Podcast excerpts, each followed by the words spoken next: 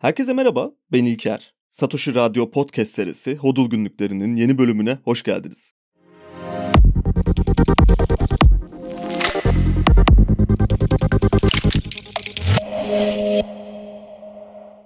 Geçtiğimiz bölümde varlık dağılımı üzerine biraz konuşmuştuk ve bunun Bitcoin özelinde nasıl bir etkisi olabileceği hakkında fikir yürütmüştük. Şimdi bu bölümde de biraz bu fikirleri daha fazla genişletmek istiyorum. Çünkü içinde bulunduğumuz problemi böylece daha iyi anlayabileceğimizi düşünüyorum varlık dağılımının yarattığı bazı temel problemler var. Geçtiğimiz bölümde Bitcoin'in global bir şekilde %100 kabul edilen bir takas aracına dönüşmesi ihtimali üzerine konuşurken benzer bir varlık dağılımının aynı şekilde gerçekleşebileceğini söylemiştik ve yine %1'lik bir kesimin %50'den fazla ekonomik güce sahip olabileceğinin altını çizmiştik. Bu bana kalırsa kaçınılmaz bir son.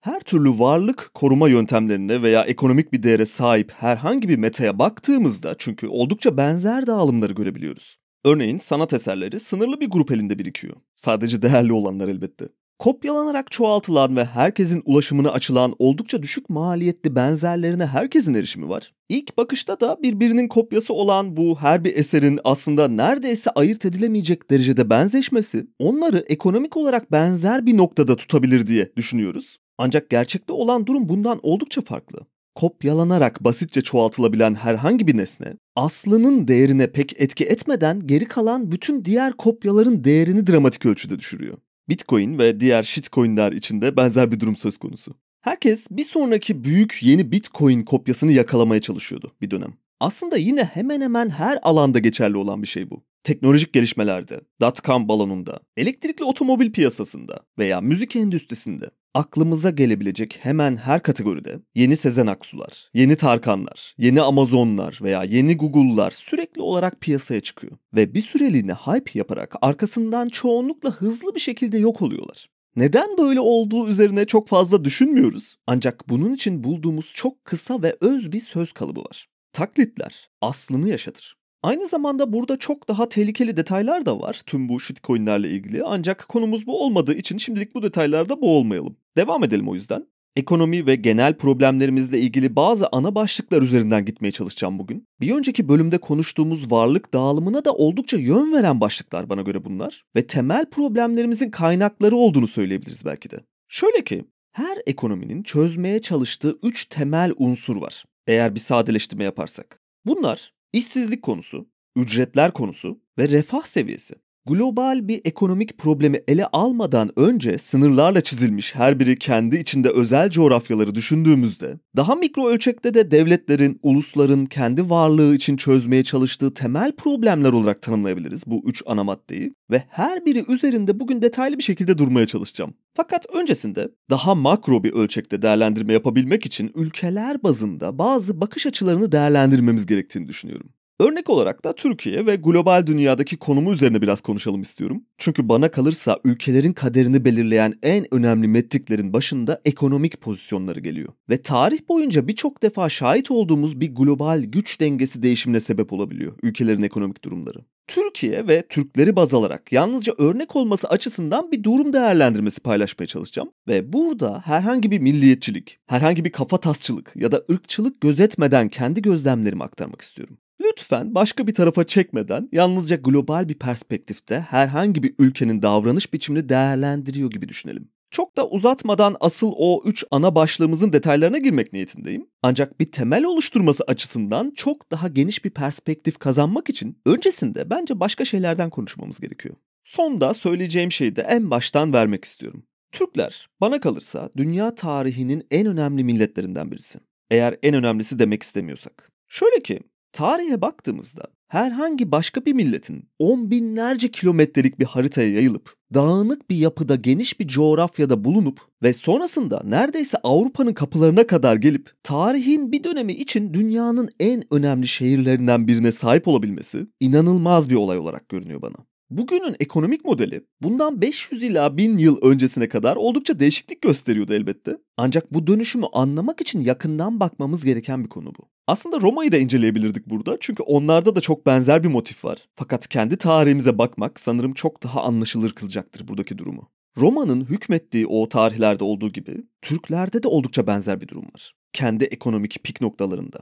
Ulusların neden yükseldiği ve sonrasında neden, nasıl düştüğüyle ilgili bu arada dipnot olarak Daron Acemoğlu'nun Ulusların Düşüşü kitabına da mutlaka göz atılmalı. Ama konuyu biraz daha başka noktalara çekmek istiyorum ben bugün. Ulusların en büyük gücünün ulusal refah seviyesi düzeylerinden geldiğini söyleyebiliriz kısa bir cevap olarak. Ve bunu sağlamanın en önemli iki ayağı da işsizlik konusu ve ücret ödemeleri alt başlıkları diyebiliriz. Ülkeler pozitif reel bir GDP üretmek zorunda yaşamını sürdürebilmeleri için ve pozitif reel GDP derken aslında gerçekten oluşan değerli bir ekonomik çıktıdan bahsediyorum. Ve bunun kredi balonlarıyla birlikte büyütülen yapay GDP rakamları ile pek bir ilgisi bulunmuyor. Fakat başlığa geri dönelim. Bundan 500 yıl önce İstanbul dünyanın en önemli şehri olarak görülebilirdi sanırım. Bütün ticaret ağlarının ortasında yer alan bir coğrafya burası. Hepimizin zaten tarih kitaplarından çok iyi bildiği bir hikaye bu. O yüzden buradaki jeopolitik konumun bütün avantajlarına sanırım hepimiz hakimiz. Ve ilginç olan şu ki Orta Asya'nın bozkırlarından dünyanın neredeyse ticaret merkezi sayılabilecek bir konuma ulaşan yolculuk. Bence tarihte pek benzeri olmayan bir olay. Amerika'nın keşfini tabii başka bir kategori alırsak. Türklerin bu yolculuğundaki ekonomik gücün arkasında askeri güç vardı. Yine hepimizin çok iyi bildiği gibi. Aslında bu anlamda da dünyada belki pek fazla değişiklik olmadı. Çünkü bugün Amerikan doları rezerv birim olarak hem ulus anlamında hem para birimi anlamında arkasındaki gücü askeri yatırımlardan alıyor. Oldukça benzer bir tema devam ediyor yani. Ancak bugün artık jeopolitik konumların önemleriyle ilgili küçük bir nüans var. 500 yıl öncesinde dünyanın en önemli coğrafyası olarak görülen üstünde oturduğumuz bu topraklar bugün dünyanın en kötü coğrafyalarından biri olarak değerlendirilebilir belki. Ticaret ağları tamamen değişti. Ticaretin yapılış şekilleri değişti. Ve bunun yanında bugünlerde dünya üzerindeki en büyük savaşların çevremizde gerçekleştiğini görüyoruz. Oldukça riskli bir coğrafyaya dönüştü çevremiz. Burada tekrar belirtmem gerekiyor. Herhangi bir politik ya da başka anlamda mesajlar vermeye çalışmıyorum. Tekrar dediğim gibi Türkçülük veya milliyetçilikle ilgilenmiyorum. Başka bir şey anlatmaya çalışıyorum aslında. Ekonomik gücün tanımı uzun bir süre önce değişti. Pek farkında olmasak da. Ve bugünlerde bana kalırsa üçüncü bir değişimin daha eşiğindeyiz. Dünya dijitalleşmeye başladı. Bugün sınırlar fiziki olarak korunuyor olsa bile dijital dünyada hemen hemen hiçbir sınır bulunmuyor. Eğer doğru araçları kullanabilirseniz kapitülasyonlar, devletler arası anlaşmalar, otoritenin ve gücün el değişim biçimleri gibi çoğaltabileceğimiz, öğrendiğimiz ve uyguladığımız her şey bir değişim sürecinden geçmekte biz tüm bunları konuşurken. Bundan 500 yıl önce Venedik'ten İstanbul'a bir ticaret yapmak istediğinizde deniz korsanlarıyla mücadele etmeniz gerekiyordu. Ticarette kullanacağınız takas aracını güvenli bir şekilde taşımanız gerekiyordu. Bunun için özel paralı askerler belki bulundurmanız gerekiyordu hatta. Madeni paraların bir yerden başka bir yere aktarılması özen gösterilmesi gereken ve belki de ticaretin kendisinden daha önemli bir hale dönüşen aksiyonlardı. Güvenliği sağlayabilen rotalar öne çıkabiliyordu ve bu güvenliği sağlamak için de geniş bir coğrafyada egemen bir güç olmanız gerekiyordu. Elbette hala benzer bir tema var fakat bugün bunlar neredeyse tamamen değişti. Buradaki ekonomik aksiyonların ana teması neredeyse birebir benzerlikler taşısa da hala ticaretin yapılış biçimi ve takas aracı teknolojileriyle birlikte inanılmaz bir dönüşüm geçirildi. Ve bugün bizi korsanlardan koruyan, güvenlik sağlayan kurumları bankacılık sistemleri olarak düşünebiliriz belki. Böyle çalıştığını düşünmek istiyoruz ama bir ölçüde koruma sağlıyor olsalar bile bu sağladıkları avantajların yanında çok daha ciddi sonuçları olan dezavantajlar yaratabiliyorlar. Bugün dünyanın herhangi bir yerine para göndermek için veya para almak için öncesinde bir izin almanız gerekiyor tabiri caizse. Bundan 500 yıl önce limanlardaki güvenlikler gibi veya şehir devletlerinin giriş kapılarındaki sorgulamalar gibi benzer bir sorgulamadan geçiyorsunuz hala. Tabii ki daha kolaylaştırılmış olabilir farklı bakış açılarına göre. Ancak bana kalırsa işte tüm bunların kökten bir değişimine şahit olma noktasındayız şu anda. Bitcoin belki de bu yüzden çok önemli ve en önemli ekonomik problemlerimizi çözüme kavuşturma iddiası var. Aslında bu bir iddia da değil. Zaten çalışan bir mekanizma. Ve isterseniz bu uzun girişten sonra artık ana konu başlıklarına geçelim. Üç büyük konu başlığından bahsetmiştik girişte. İşsizlik, ücretler ve refah seviyesi bir ekonominin gücünün geldiği temel yapı taşları dedik. Burada ek olarak askeri güç de biraz önce yine konuştuğumuz gibi güçlü ekonomilerin ayakta kalmasının önemli bir ayrıntısı. Ancak bunu zaten fiyat savaşları bölümünde kısmen konuşmuştuk. O bölüme dönüp bir bakılabilir. Burada tekrardan zaman ayırmak istemiyorum işin bu kısmına çünkü. Ve işsizlikle başlayalım isterseniz artık. Çoğu ekonomist ekonomik büyümenin temelini iş piyasasının güçlenmesinde görüyor. Bu perspektif işsiz sayısındaki azalmanın insanların harcamalarını arttırma fikrine dayanıyor aslında. Çünkü böyle bir durumda eğer işsiz sayısı azalırsa ve birçok kişi iş sahibi olursa daha fazla harcama yapabilecekler ve ülkenin GDP'sine bir katkıda bulunacaklar ve böylece de ekonomi güçlenmiş olacak. Bu mantıkla ekonomik büyümenin kaçınılmaz olduğu düşünülüyor işsizlik düştüğünde. Evet, rakamsal olarak ekonomiler büyüyor gibi görünebilir bu şekilde. Fakat oldukça yanlış bir bakış açısı olduğunu söyleyebilirim böyle bir düşüncenin. Ve konuyu daha derinleştirmeden tam bu noktada Ludwig von Mises'ten bir alıntı yapmak istiyorum. Şöyle diyor, üretimin ve ekonomilerin güçlenmesinin olmazsa olmazı tasarruftur. Yani mevcut üretimin mevcut tüketimi aşmasıdır. Tasarruf, üretimin ve refahın arttırılması ve bu yoldaki her ilerlemenin temel adımıdır diye söylüyor. İlk bakışta herkes tasarruf yaparsa kim para harcayacak diye düşünebilirsiniz. Çünkü çok uzun bir süredir buradaki denklemin tam tersi şekilde işlediğini düşünüyoruz. Düşündürtülüyoruz belki de burada daha doğru bir kelime. Elbette işsizlik oranlarının hiçbir önemi yok. İstenildiği kadar insan işsiz kalabilir, çok önemli değil demek istenmiyor burada. Ama küçük bir detayın altını çizmek gerekiyor. Ekonomik büyümenin ana güç kaynağı doğrudan iş gücü piyasası değil. İşsizlik sorununu düzeltmek, üretim ve tüketim dengesizliğindeki tasarruf sorununu ele almadan ekonomik bir büyüme sağlamayacaktır. En azından reel olarak. Hatta aksine daha kötü bir hale getirebilir problemi. Şöyle ki, Keynes'in önerdiği gibi işsizliği düşürmeye çalışmak ana odak haline getirilip sponsorlu bir şekilde iş imkanları yaratılırsa eğer problem sadece daha da derinleştirilmiş oluyor. Sponsorlu işlerden kastım devlet eliyle yaratılan suni işler diyebiliriz. Ve sanırım herkes hangi çeşit işlerden ve sektörlerden bahsettiğimi hemen anlamış olacaktır burada.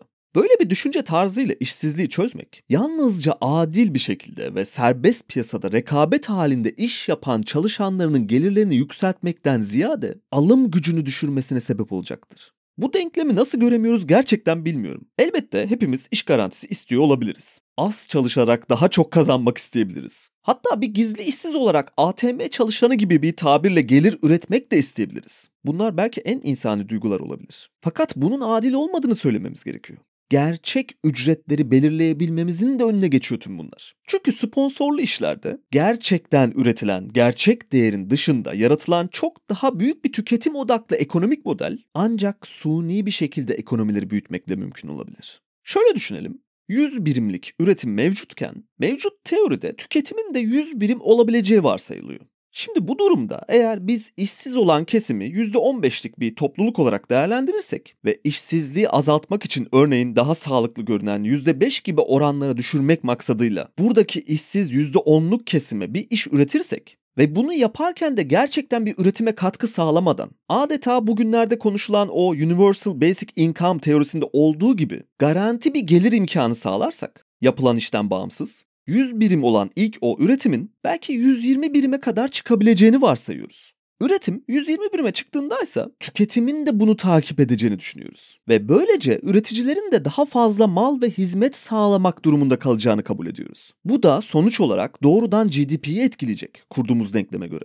Fakat sanırım atladığımız nokta şurası. Tüm bu garanti işleri ve gizli işsizleri yaratabilmek için gerçek bir kaynağa sahip olmamız gerek. Bu kaynak günümüzde nükleer santraller, katma değerli üretim gücü veya doğal zenginlikler olabilir. Fakat bizim kaynağımız bunlar değil. Bizim kaynağımız çok daha basit ve kolay sahip olunabilen bir şey. Bizim kaynağımız kağıt paralar. Aslında emeklilik sistemleri üzerine düşündüğümüzde buradaki ponzi şemasını çok daha rahatlıkla görebiliyoruz. Ancak işin temelinde ürettiğinden daha çoğunu harcayabilme imkanı gibi daha tehlikeli bir fikir yatıyor. Ülkeler tüm bunları ve daha fazlasını sağlayabilmek adına hükümetlerse görev sürelerini uzatarak otorite sahibi olarak kalma pahasına bu negatif toplamlı oyunu sürdürebildikleri kadar sürdürmek istiyorlar. Kendilerine makul bir çizgi olarak %2 gibi bir enflasyon rakamı belirliyorlar. Ancak çoğunlukla bu hedefin de tutturulamadığını şahit oluyoruz. %2 gibi bir rakamla bu kadar insana suni maaşlar yaratmak, devlet harcamalarını yönetmek, emeklilik sistemine likit bir katkıda bulunmak ve sonrasında da tüm seçim kampanyalarını yönetebilmek mümkün değil. Enflasyonun da ana sebepleri işte bunlar zaten. Market zincirlerindeki ürünlerin ya da petrol fiyatlarının artıyor oluşu değil, fiyat artışlarına sebep olan ana fikri konuşmaktan oldukça uzağız. Tasarruf yapılamadığında problem şuna dönüşüyor. Sistem tam tersi bir şekilde tasarlandığı için zaten tasarruf yapma şansınız acı çekmeden oldukça zor bir eylem ve harcama yapılabilmesi için size daha fazlası verildikçe, bir illüzyon ekonomisine girildikçe tüm sosyal denge bir anlamda bozulmuş oluyor.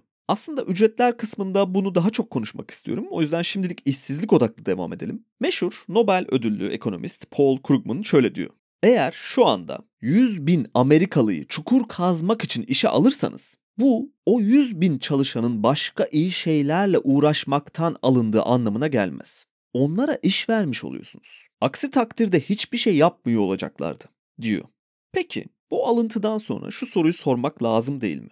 İşsizliği düşürmek pahasına anlamsız işler verilen bu topluluk, mevcut durumda hali hazırda anlamlı işler yapmakta olan başka bir grubun ekonomik gücünü olumsuz anlamda etkilemiyor mu? Bu anlamsız işlerde çalışanlar nereden fonlanacaklar? Bu romantik fikir bana biraz şöyle geliyor. Bulutların arasında herkes için para ve ekonomik güç yaratan sihirli bir makine var. Ve biz ne kadar kişiyi işe sokarsak, işsizliği ne kadar azaltırsak, bulutların üstündeki bu makinenin başında duran aksakallı dedemiz karşılığında bize bir ödeme yapacak ve herkes kazanmış olacak. Buradaki abartı örnekten tek bir farkla gerçekler daha da acı maalesef. Çünkü o bahsettiğimiz sihirli makine gerçek dışı bir hikaye olarak bulutların üzerinde bir aksakallı dedenin elinde bulunmuyor. Bu makine gerçekten de var ve merkez bankalarında kullanılıyor.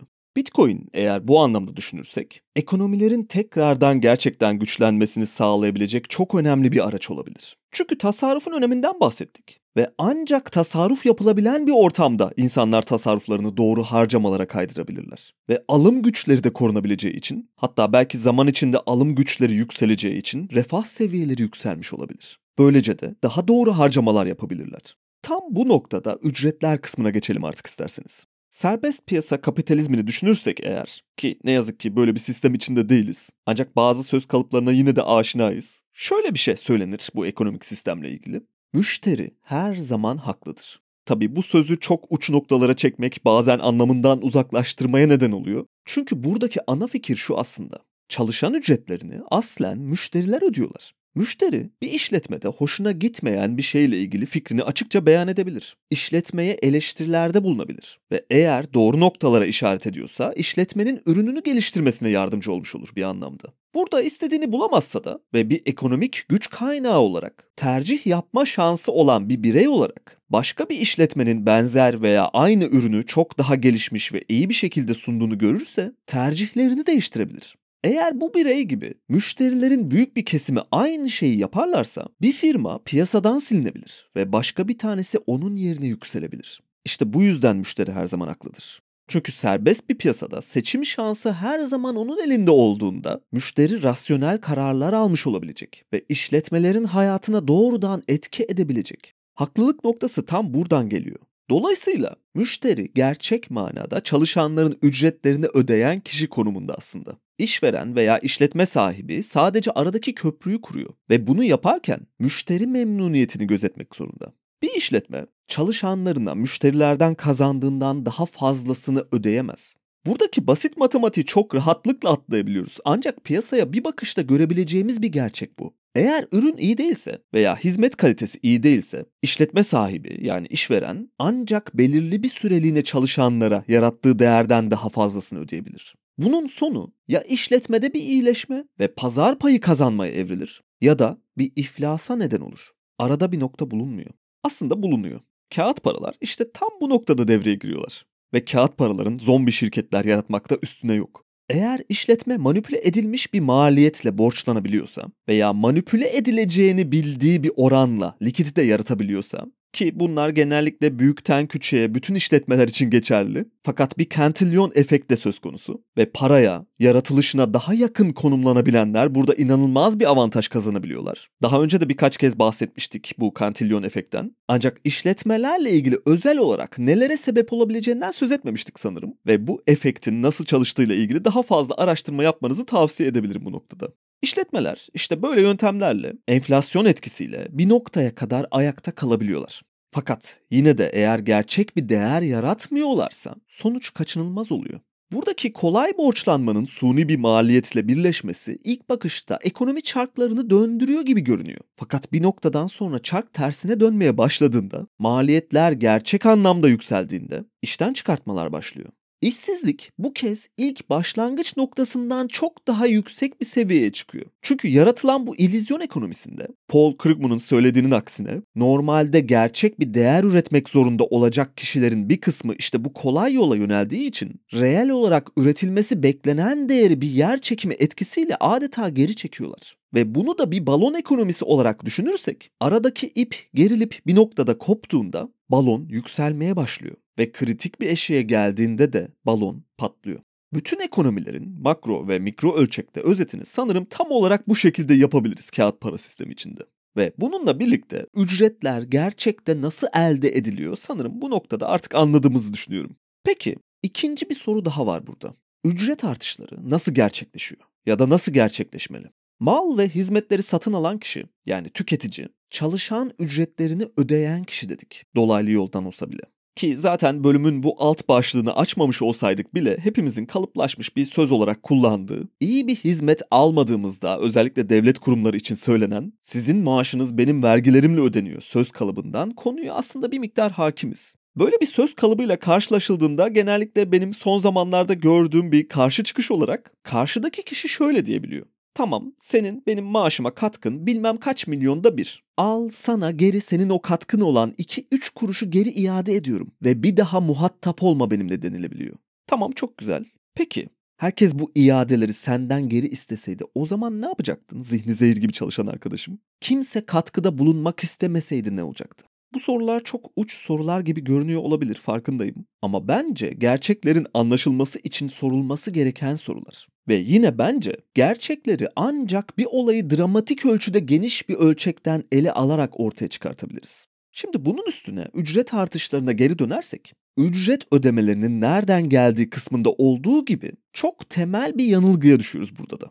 Evet, ücret artışlarını işverenler belirliyorlar kağıt üstünde. Evet, bugünlerde onlar da artık devletlerin ücret politikalarına ve azami saatlik ücret artışlarına, enflasyon oranlarına bakarak bir rakam çıkartmaya çalışıyorlar. Fakat aslen ücret artışlarının ana kaynağı o işletmenin yarattığı katma değerin artış oranıyla bir orantı içinde gerçekleşmesi gerekiyor. Ve kaçınılmaz olarak böyle de oluyor eninde sonunda. Ücret belirleme politikalarındaki ilizyonist ekonominin sonuçlarına çok benzer bir şekilde ücret artışları da aynı temayı takip ediyor bir noktaya kadar. Suni bir şekilde artışlara şahit oluyoruz. Ancak bu çalışanın alım gücüne bir katkıda bulunmuyor. Aksine alım gücünü düşürmeye sebep oluyor.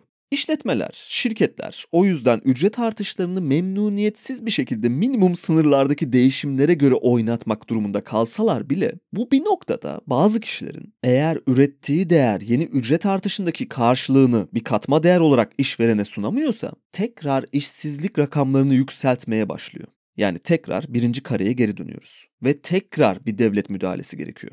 Yeni iş imkanları yaratılmak zorunda hissediliyor.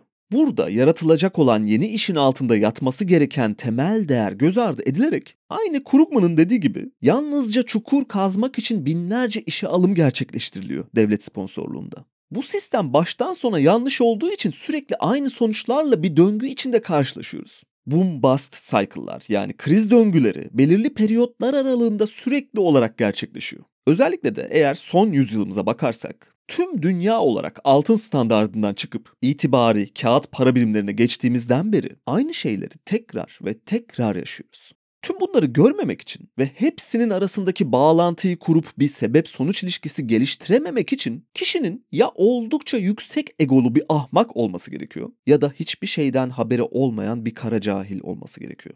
Burada seçtiğim kelimeler için kusura bakmayın ama daha fazla ne kadar kibarlaştırarak başka daha şirin görünebilecek kelimeler seçebilirim emin değilim. Kısaca şunu söyleyebiliriz.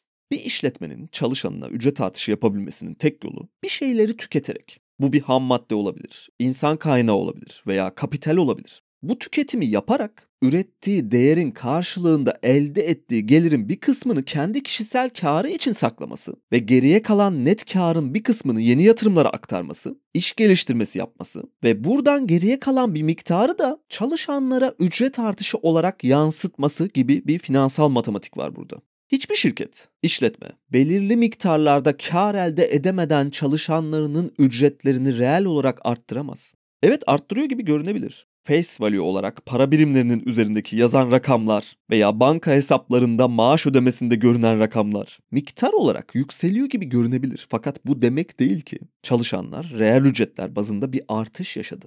Bunu neden anlayamıyoruz çok emin değilim. Ayrıca burada şöyle bir problem daha var. Gerçekten de yüksek katma değerli iş yapan bir işletme hayal edelim. Fakat eğer ekonominin bileşenlerini oluşturan bütün enstrümanlar bu şekilde yapmazsa işlerini, kaliteli şirketler ne yazık ki kalitesiz şirketlerin kaderini paylaşmak zorunda kalıyorlar. Onlar bile reel bir ücret artışı gerçekleştiremiyorlar illüzyon ekonomisinde. Çünkü reel artışın ne olması gerektiğinden emin olamıyorlar. Çoğunlukla enflasyon oranları takip edilmeye çalışılıyor. Ancak tüketici enflasyonuyla üretici enflasyonu birbirinden veri olarak ayrışan metrikler ve farklı sepetleri takip ediyorlar. Para birimleri, özellikle de kağıt paralar, içine girdiği bütün finansal denklemleri geri döndürülemez bir şekilde bozuyor ve sonuçlarından asla emin olamayacağımız veriler önümüze sunuyor. Tüm bu sebeplerle çok çok uzun yıllardır da eğer gerçekten fark yaratan bir iş yapmıyorsanız, Paul Krugman'ın söylediğinin aksine belki de çok az kişinin becerebileceği nadir yeteneklere sahipseniz veya bir network belki diyebileceğimiz bir ağa sahipseniz ancak o zaman reel bir ücret artışını yakalayabiliyorsunuz. Ki burada da oldukça azınlık bir grup var. Network sahibi olanları da bir kenara bırakırsak. Örneğin eğer bir özel okul öğretmeniyseniz ve işinizi çok iyi yaparak gerçekten bir katma değer yaratıyorsanız ya da yine işini yapan çok iyi bir avukat, belki bir mühendisseniz kağıt para sistemi içinde reel olarak bir ücret artışı alabilmeniz yüksek olasılıkla mümkün değil. Eğer bir azınlık grupta değilseniz. Sanırım bunlar zaten herkesin farkında olduğu şeylerdir. Ancak nedenini pek konuşmuyoruz genellikle. Aslında bu kadar uzatmaya da gerek yok bu konuyu. Yine Mises'ten bir alıntı yapalım. Şöyle diyor. Ücretli çalışan kitlelerin yaşam standardını iyileştiren tek yol vardır. O da biriktirilen sermaye miktarının artışıdır. Diğer tüm yöntemler ne kadar popüler olursa olsun sadece etkisiz değil, iddia ettikleri şekilde fayda sağlamak istedikleri kişilerin aslında refahına zarar verebilmektedir. Sanırım bu özet üzerine söylenebilecek daha fazla bir şey de kalmıyor aslında. Ve bu da bizi zaten konuşmak istediğim son başlığa, refah konusuna getiriyor. Mevcut sosyal politikaların aksine gerçekte olması gereken durum ilk önce refahın ve zenginliğin yaratılması, ardından da bu refahın adil bir şekilde paylaşılması olabilir. Eşit değil tabii ki. Fakat biz yine denklemi tersinden kuruyoruz burada da. Herkese eşit bir şekilde dağıtılması gerektiğini savunuyoruz. Ki böyle de olmuyor genellikle aslında ama en azından toplumda kabul görmek için bu savunuluyor gibi görünüyor. Yine de ben henüz kimsenin eğer kendi yarattığı bir refahsa bunu çevresindeki herkesle ayırt etmeden eşit bir şekilde paylaştığına hiçbir yerde şahit olmadım. Her neyse daha konunun en başından şimdiden tartışmalara yol açmayalım refahla ilgili. Sadece şunu söyleyebilirim. Olmayan bir şeyi dağıtamazsınız ve varlıklarla yükümlülükler bu noktada birbirleriyle oldukça karıştırılıyor. Biz yükümlülük yarattıkça varlığımızın arttığını düşünüyoruz. Ama bu ikisi bir eşitliğin iki farklı tarafında yer alan tanımlamalar. Birisinin varlığı aslında bir başkasının yükümlülüğü demek oluyor. Ve biz çok küçük bir azınlığın varlıkları elinde tutmasına karşın çok daha büyük bir kalabalığın yükümlülüklere sahip olduğu bir para sistemi içindeyiz. Gelir dağılımına baktığımızda bunu çok rahatlıkla görüyoruz. Ve genellikle de ilk tepkimiz zenginlerden veya varlıklı insanlardan daha fazla vergi alınması gerektiği gibi bir çıkarım oluyor. Fakat bunun bir çözüm olmadığını anlamamız gerekiyor. Problemi yalnızca daha fazla büyütebilir böyle tek boyutlu bir düşünce biçimi. Buradaki problem çok daha derinlerde bir yerde ve uzun bir süredir göz ardı ediliyor. Tam bu noktada GDP rakamlarından ve kişi başına düşen gelir miktarından bence biraz konuşmalıyız. Ve eğer GDP açarsak denklemi şöyle bir şey. İçinde ilk olarak net ihracat rakamları var. İkinci olarak devlet harcamaları. Üç bireysel harcamalar ve tüketimler ve son olarak dördüncüsü toplam yatırım miktarı. İşte tüm bunların toplamı ülkenin GDP'sini oluşturuyor. Ve belki fark edebileceğiniz gibi kendi aralarında bazı karşıtlıklar var bu dört ana başlığın. Mesela birikim ve dolayısıyla yatırım yapmakla harcama ve tüketim kalemleri zıt noktalarda duruyor diyebiliriz. Yine net ihracat yani dışarıya üretim satmakla tüketim yapmak denklemin iki farklı noktasında yer alıyor. Ürettiğinizden daha fazlasını tüketirseniz net bir ihracattan söz etmek pek mümkün olmayacaktır. Ayrıca ülkeler bazında ele alırsak gelişmiş ülkeler daha çok tüketici harcamalarına bel bağlıyorlar bu denklemde. Çünkü alım gücü göreceli olarak yüksek olduğundan bu kalem çok daha fazla ön plana çıkıyor. Elbette para biriminin değeriyle de doğrudan bağlantılı bir başlık bu. Ayrıca eğer ürettiklerinden daha azını değerli bir para ile harcamaya yönlendirirlerse aynı zamanda anlamlı bir tüketim yaparken net bir ihracatçı durumunda da kalabilecekler. Ve böylece toplam refah da daha düzgün bir şekilde dağılmış olacak. Bugünlerde sanırım net ihracat için katma değeri yüksek teknolojik üretimi ön plana çıkartabiliriz ve yalnızca sınırlı sayıda ekonominin sağlayabildiği bir avantaj bu. Bölümün başlangıcında 500 yıl öncesinden başlayıp dünyanın belki en iyi coğrafyasının şu anda en kötü konumda bir yerlerde kalmasının sebebi de işte buradaki denklemde gizli bir miktar. Buna ek olarak günümüzde gelişmekte olan ülkeler bireysel harcamaların yanı sıra daha çok net ihracat kısmına odaklanmaya çalışıyorlar. Ve bunu sağlayabilmeleri içinse rekabetçi olmaları gerekiyor. Rekabetçi olabilmelerinin ilk seçeneği ise mevcut parasal sistemin içinde para birimlerinin değerini düşürmekten geçiyor. Ancak bu şekilde rekabet edebiliyorlar diğer ülkelerle ve bu şu anlama geliyor. Kendi vatandaşlarının alım gücünün erimesi demek oluyor. Elbette bunun karşılığında ülkeye sokacakları net döviz girişinin aradaki farkı toparlayacağı öngörülüyor ve bir denge ekonomisi gözetilmek isteniyor. Ancak bu oldukça zor bir görev. Özellikle de eğer devlet harcamaları kontrolsüz derecede fazlalaşıyorsa ve bunun yanında anlamlı yatırımlar yapılmıyorsa özel sektör tarafından, belki yapılamıyorsa demek aslında daha doğru bir kelime olacaktır. İşte böyle bir durumda içinden çıkılması pek mümkün olmayan bir sarmala girilmiş oluyor ulusal refahı ve ulusun zenginliğini, bireysel zenginlikleri ve varlık dağılımını bozarak adaletsiz bir gelir üretme modeline evriliyor ekonomiler. Refah ancak doğru yatırımların kazandığı ve doğru olmayan fakat desteklenen modelin kaybettiği bir ortamda yaratılabilir. Ancak müdahalenin minimuma indiği ve gerçek ücretlerin ödendiği ekonomik bir sistemde bir değerden söz edebiliriz. İşte yalnızca bundan sonra belki adil bir paylaşıma başlayabiliriz ve gelir dağılımı üzerine konuşabiliriz. Tabii ki otoriter müdahalelerde bulunmamak şartıyla. Böylece belki de kolaya kaçmak istemeden, belki bireysel olarak biraz acı çekerek, zorlanarak gelir yaratabildiğimizde bir katma değerde sağladığımızı söyleyebiliriz. Belki de tek yolu bu ekonomik bir refahın. Kolay ve kestirme bir yolu yok tüm bunların. Çünkü aksi halde evet birileri kolay yoldan suni bir şekilde müdahale edilebilen itibari para birimlerinin çoğunluk için dezavantajlı özelliklerini kendileri için bir avantaja çevirebiliyorlar. Bitcoin tam olarak bu yüzden çok önemli. Yarattığımız bu borç kaynaklı ekonomik model bir daha geri ödenmesi mümkün olmayan bir borcun üzerinde oturmamıza sebep oldu. Ve karşılığı olmayan bir borç bu. Herhangi bir toplumun karşılaştığı en önemli zorluklar, tabiri caizse eğer burada alt başlıklarına ayırdığımız ekonomik bir oyunun yalnızca bir azınlığın lehine düzenlendiği, diğerlerinin ise dezavantajlı olduğu durumlar. Burada dezavantajlı olanlar kazanma şansı olmayan bir oyunda olduklarını fark ettiğinde ki bugün bunu fark edenler bana göre Bitcoin'i anlayanlar oluyor. İşte bu farkındalık ancak çoğalarak devam edebilir. Çünkü oyunun kuralları gün geçtikçe daha da dezavantajlı bir hale gelmeye devam ediyor. Ve çoğu insan bu kadar detaylı bir şekilde nedeni üzerinde çok düşünmese de, nedenlerini tam olarak anlamasa da her çevreden yükselen büyük bir hoşnutsuzluk var. Bugün eski dünyanın imkanlarını kendi avantajına çevirebilip varlıklara ulaşanlar, varlık sahiplerinin büyük bir bölümü içinde bulunduğumuz bu kredi sistemi içinde borcu bir kaldıraç olarak kullanma imkanına sahipler. Varlıklarını ipotek olarak gösterebiliyorlar ve kolay bir borçlanma yaratabiliyorlar ve bundan muazzam kazançlar elde edebiliyorlar. Elbette ortada bir risk yoksa ve ceza sistemi de yoksa bunlar geçerli. Ki şu anda öyle bir sistemin içindeyiz. Ve bu herkes için tehlikeli bir durum yaratıyor aynı zamanda. Dünya ve her çeşit sınıftan insan buradaki gerçekleşen varlık konsantrasyonunu gördükçe kendi gelecekleri hakkında bir kaygıya düşüyorlar ve daha ekstrem noktalara kayarak vandallığa, anarşizme veya şiddete eğilim yükselmeye başlıyor. İşte Bitcoin çözüm olarak barışçıl bir para sistemi vaat ediyor tüm bunlara karşın. Umarım bu mevcut ekonomik modeldeki bugün altını çizmeye çalıştığım problemleri daha büyük bir kalabalık halinde tespit etmekte ve önümüzde duran çözümü kabul etmekte çok gecikmeyiz. Bu çözüme açık olabilmekse önce problemi fark etmek ve anlamaktan geçiyor. Ben bireysel olarak bu konuda yardımcı olabileceğim kadar olmaya çalışıyorum ama size tavşan deliğinin girişini gösterebilirim ancak. Ne kadar derine inebileceğiniz ya da düşeceğiniz tamamen size kalmış.